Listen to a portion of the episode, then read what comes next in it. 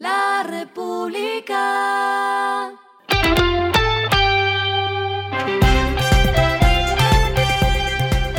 Al final de la jornada, esto es lo que debes saber sobre el comportamiento de los negocios, las finanzas y la economía. Las movidas de hoy fueron. Cerrado por tres días por la DIAN contando desde hoy. Así quedó la tienda Jumbo en el Centro Comercial Santa Fe. Según explicó la Dirección de Impuestos, la medida, que es inédita entre una tienda de las grandes superficies, se dio en el marco de la estrategia para hacer seguimiento al cumplimiento de obligaciones con la facturación electrónica. Abro comillas. Se tomó luego de una visita al contribuyente Sencosud, donde se identificó su incumplimiento con la expedición de la factura electrónica. Cierro comillas. Así lo explicó el organismo.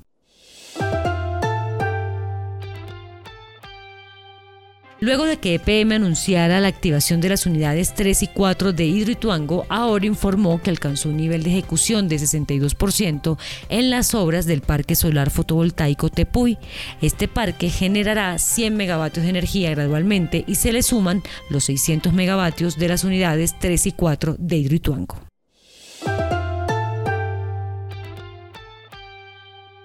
En el acumulado del año se registró una contracción de 17,3% en la venta de motocicletas frente a 2022. A octubre se han comercializado 564.205 motos, cifra que en 2022 ascendía a 682.152 unidades. Las marcas que más vendieron motocicletas nuevas en octubre fueron Yamaha con 10.916 unidades, Bayash con 9.740 unidades y en tercer lugar está Suzuki con 7.000 675 unidades. Lo que está pasando con su dinero.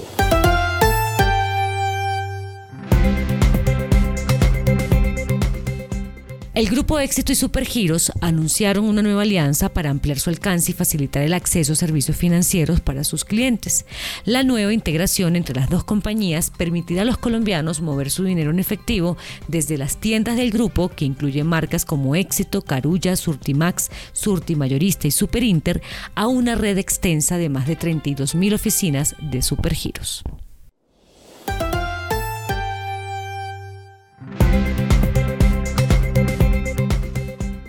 Los indicadores que debe tener en cuenta. El dólar cerró en 4.047,11 pesos, bajó 70,60 pesos. El euro cerró en 4.297,42 pesos, bajó 41,62 pesos. El petróleo se cotizó en 82,48 dólares el barril. La carga de café se vende a 1.378.000 pesos y en la bolsa se cotiza a 1,87 dólares.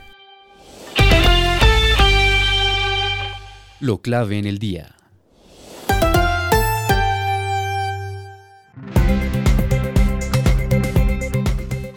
El ministro de Hacienda, Ricardo Bonilla, informó que el congelamiento que se hizo a los combustibles es el que no permite bajar la inflación al ritmo deseado. Destacó además que el déficit del Fondo de Estabilización de Precios del Combustible terminará este año en 20 billones de pesos y según dijo el ministro, abro comillas, ya se comió la reforma tributaria, cierro comillas. Precisó que esa brecha está proyectada a que se cierre en 2025. Bonilla también advirtió que aún faltan tres alzas en la gasolina y luego de eso se revisará el precio del diésel. A esta hora en el mundo.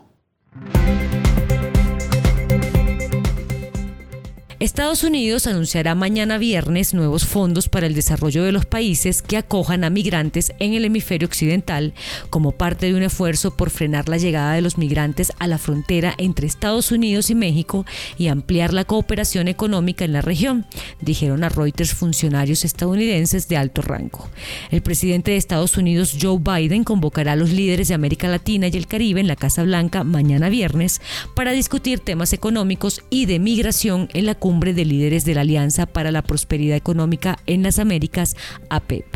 La Casa Blanca también dijo que espera que los líderes de los siguientes países estén presentes: Barbados, Canadá, Chile, Colombia, Costa Rica, República Dominicana, Ecuador, Perú y Uruguay. Y el respiro económico tiene que ver con este dato.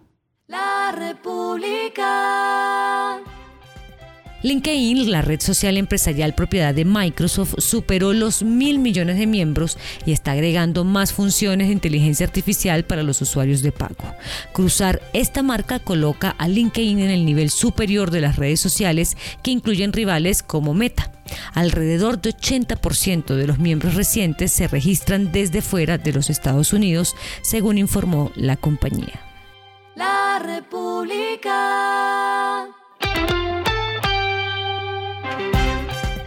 Y finalizamos con el editorial de mañana, la caída en las ventas de casas, carros y motos. El gobierno no adoptó un plan contracíclico para dinamizar la economía, error que el mercado ve con elocuencia en la caída en la venta de carros, casas y motocicletas. Esto fue Regresando a casa con Vanessa Pérez.